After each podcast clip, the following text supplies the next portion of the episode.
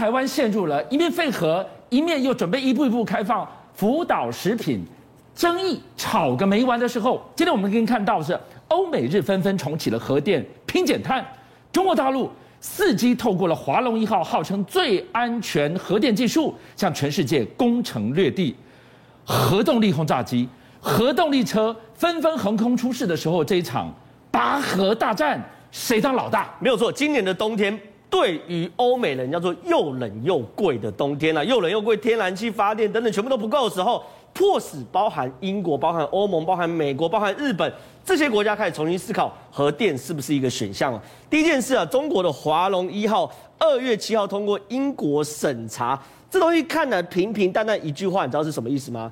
英国人拜托中国人在英国盖核电厂，你翻成大白话了，翻成大白话，而且这个核电厂通过英国所有包含安全性、技术性、环保、经济，甚至是核废料的审查通过，中国的华龙一号正式站上国际舞台。未来有没有可能进军欧盟？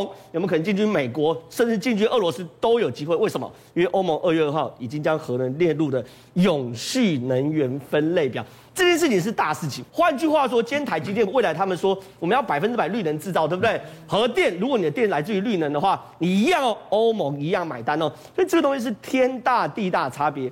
而且呢，做欧盟？开始确立了未来要推动核电的方向，美国跟俄罗斯啊，两个走在世界最前端的国家，已经卖到我们看不到的地方。第一件事情，他们现在做什么？微型的反应炉。这个微型反应炉很简单，它它类似什么东西？把这个所谓核子动力潜舰上面的核反应炉拉出来，变成我们可以为一个小城镇发电的工具，就那么简单，是就那么简单。可是因为它过去是高度保密的军用技术，可是呢，如果把它民生化的话，很方便。比如说，这个是俄罗斯哦，刚做好了，在北极圈启动了这个首座海上核电厂。你看哦。这个东西这是一个船，就是一艘船啊！哎，这边这个是核能的标志吧？大家还记得看看到吗？这个核核核电标志，对，它其实呢就是把那个时候在冷战时期开始研发出来这个核子反应炉、微型反应炉的技术。好，我就公开了，然后在船上用，在船上用有什么好处？很简单，因为俄罗斯有非常非常多那种极北的小镇，对，那种极北小镇你要天然气拉过去啊、煤啊都很不方便。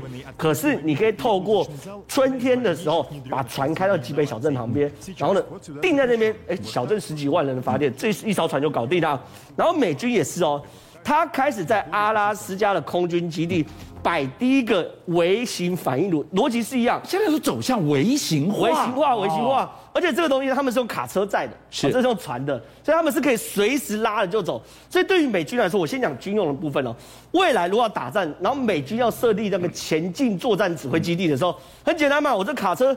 透过十幺三洞或十幺拐再过去坐下来，我就有一个核电厂在那边可以供整个军营的用电。哎，这个用电不是吃喝拉撒，哎，是未来无人机所有电子化之后那个用电是非常需要去确保的。然后呢，最让我们惊讶的时候是我们台湾常常在讲，哎，就福岛核灾很可怕，我们台湾对于核电要很小心，千万不要走上福岛核灾的这个后尘。日本人应该比我们更怕吧？对，日本新任的经济产业大臣。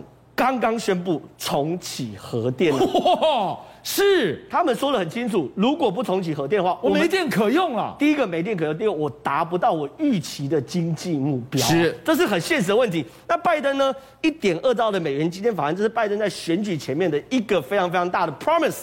他最后说呢，里面六百二十亿美金哦，用来做核电厂研议跟投资先进的核电厂，就是第三代或第四代。所以你看哦，我一路谈呢，从欧盟、从中国、从俄罗斯、从美国、从日本，都在思考核电有没有新的样貌。那我们台湾是不是也应该重新思考看看呢？说到了核电，你总想到它一定盖到了山高水远、海边嘛，生人勿近嘛。中国来告诉我们，中美已经把核电厂盖到你看不到的地方，居然已经前进外太空了。对，美国的太空总署 NASA 呢，和他们的能源部最近啊，直接公开。征求有没有人可以帮我们完成在月球设立小型核电站的这样的一个计划？就你老兄，你有没有能力能够帮我们太空总署跟能源部在月球盖核电厂啊？小的就好了，大概差不多能够发四十千瓦的这样的一个电力。你知道美国在想什么？美国想的就是说，我们将来一定是先有月球的殖民计划嘛。再往火星进攻。那中国已经浩浩洋洋、浩浩浩浩荡荡的说，他已经可以前进火星了。美国怎么能够输给中国大陆？所以他现在要开始征求这个计划了啊。但这计划其实很简单呢，就是说你在月球，你就去做一个小型的核子反应炉，那利用铀燃料在上面发电。对，那怎么送上去？在地球先做好。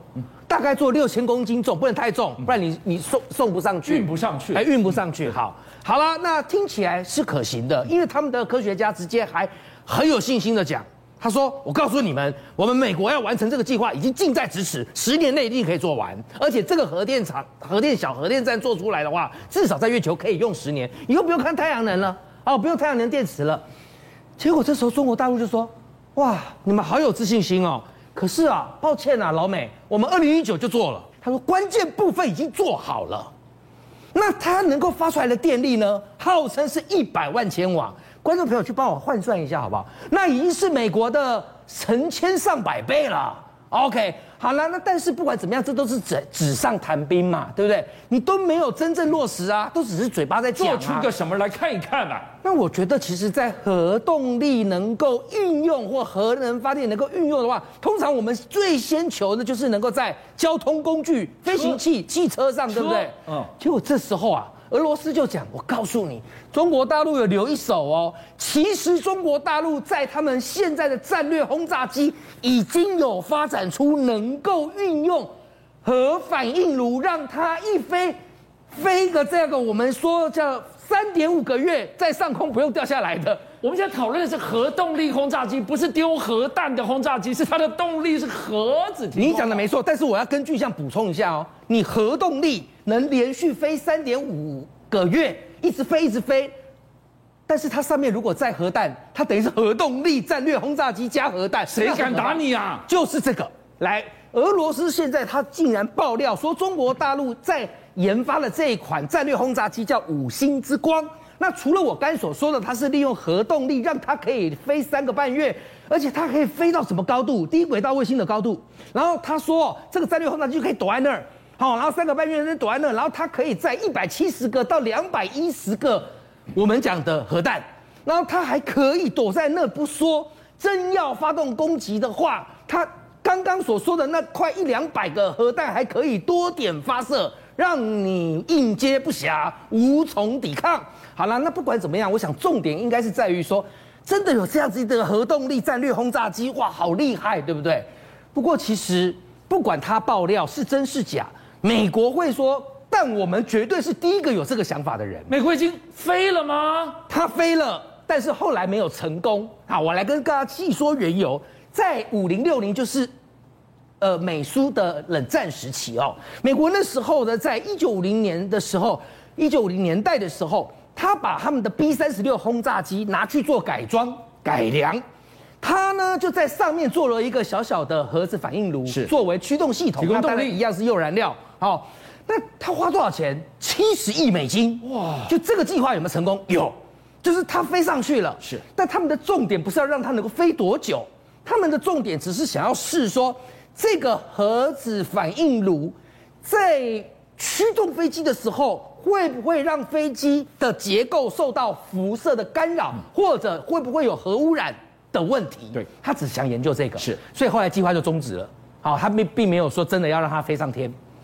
结果呢，苏联那个时候叫苏联，倒是承接了。你不做是吧？我做，反正我我祖国很有钱嘛。好，他就在一九六一年，他将他们的图九五改装成图一一九，也是核动力轰炸机。你知道他多厉害吗？我告诉你啊，我刚刚帮观众朋友科普一个。就他们科学家认为，一磅的铀，一磅的铀就可以让这种战略轰炸机可以飞地球八十圈。那地球一圈是四万公里，八十圈就是三百二十万公里。不要怀疑，不要怀疑，一磅的铀可以绕八十圈地球。对，好，那后来苏联也暂停了，为什么？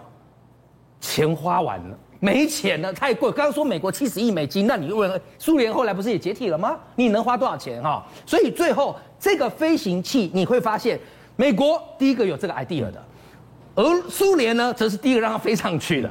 然后呢，中国大陆现在苏联爆料说，俄罗斯爆料说它已经有五星之光了。哎，水底游的核动力潜舰我们听很多，嗯、其实你告诉我，核子动力飞机也在飞了，中国大陆也在研发了。那路上跑的呢？美国通用汽车旗下的 Cadillac 在二零零九年，它推出了一这台，看到没有？光看外形，我讲我要真的是哦，科技日新月异啊！你看这个二零零九年就做出了这种未来车的模式，它的车叫做 WTF 哦，WTF。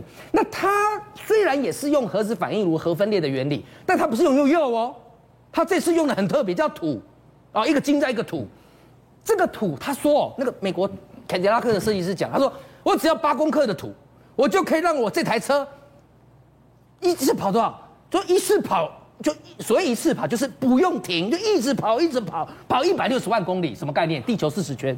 我们现在在讨论电动车的续航，一千公里都天。我们现在讨论电动车的续航，都会说就像，你电动车可以跑多远啊？跑到屏东啊，有有早哦，就觉得好棒棒，好厉害。那、啊，不是他，我哦哦，地球八十四十圈呐、啊，哦，那听起来很棒，而且设计师还很很很有自信的说，他说我所有的零件都可以保用百年，不用维修，哇，跑得久，跑得远，可以跑不停，那这车就赶快出来就好啦，一样。我刚才说了，用核分裂来做这个所谓的反应的话，它就有核污染跟核废料的问题，所以还是一样不行。但这时候在二零一六年的时候，有一个汽车厂商说：“那我用核融合技术，不就解决了核废料的问题吗？”这个车厂叫奥迪，这台车哇，我觉得更漂亮了。来，观众朋友，我给大家看这个影片，你知道奥迪这台车哦，它呢？它叫做没说让这个车子呢，其实本身它这个名字就是要告诉你，它所用的是核融合的技术啊。那它一样，通常我们这种就是只要是用核动力去驱跑的这种车子，如果跟这个凯迪拉克这个它不算，因为它超太厉害，是用土嘛。是一般用铀的话，大概都是跑八千公里，那也是比现在电动车厉害很多啊。而且二零一六年，它当时这台车是用三 D 列印技术打造的车底，而且它车子里头不但是用核动力，它还有很厉害的地方，就它里面有一个小型的核核小型的那个磁场。它可以利用地球的磁场，加它里头的磁力，然后这个车就会被吸附下来，那你们就对抗地心引力？它车就下压力很很好，然后过弯也很好。哇，我听起来就觉得这车超完美的，而且他还讲，他说他以后哦可以让很多的这些这些我们讲的呃以前叫加油站嘛，以后就叫这铀补充站，呃加油站这样子。可是为什么还是没有做到？观众朋友，你去想一件事情，核融合虽然不错。但核融合所做的发电厂，至今有哪一家发电厂已经用到核融合？没有是核分裂吗？所以对，所以技术现在不敢说完全成熟的情况下，你还是要担心核外泄的问题。所以呢，如果有一天人类能真能克服我刚才讲这两个大重要元素——核污染跟核废料的话，我相信核子动力驱动的汽车、飞机、轮船、潜艇以后真的有可能地球满路跑。邀请您。一起加入五七报新闻会员，跟俊相一起挖真相。